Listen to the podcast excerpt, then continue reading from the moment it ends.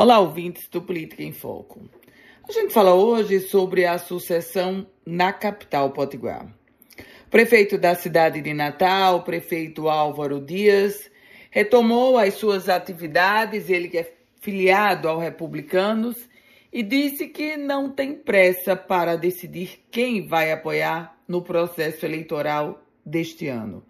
Aliás, Álvaro Dias foi mais além.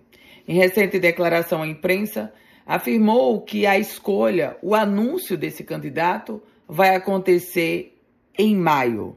Sim, só lá no mês de maio, praticamente no mês que antecede o processo das convenções. E o próprio prefeito Álvaro Dias não descartou um apoio à candidatura do ex-prefeito de Natal, Carlos Eduardo, ou do deputado federal Paulinho Freire.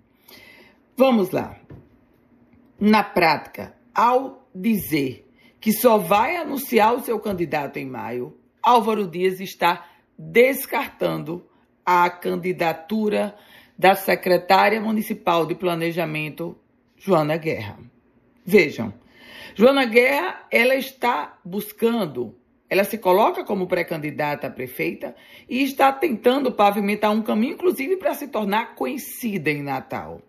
Se o prefeito Álvaro Dias, que seria o principal cabo eleitoral dela, aliás, a própria Joana já disse que só é candidata se for com apoio de Álvaro Dias, e esse, esse líder político, Álvaro Dias, só vai anunciar em maio. Na prática, o prefeito de Natal descarta um nome novo no processo sucessório e aí já se coloca ou apoia Carlos Eduardo ou apoia Paulinho Freire. Ele está com diálogo aberto com os dois, embora neste momento o diálogo esteja mais avançado, as conversas estejam mais avançadas com o ex-prefeito de Natal, Carlos Eduardo.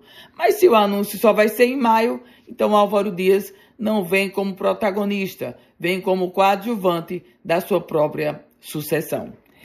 Eu volto com outras informações aqui no Política em Foco com Ana Ruth Dantas.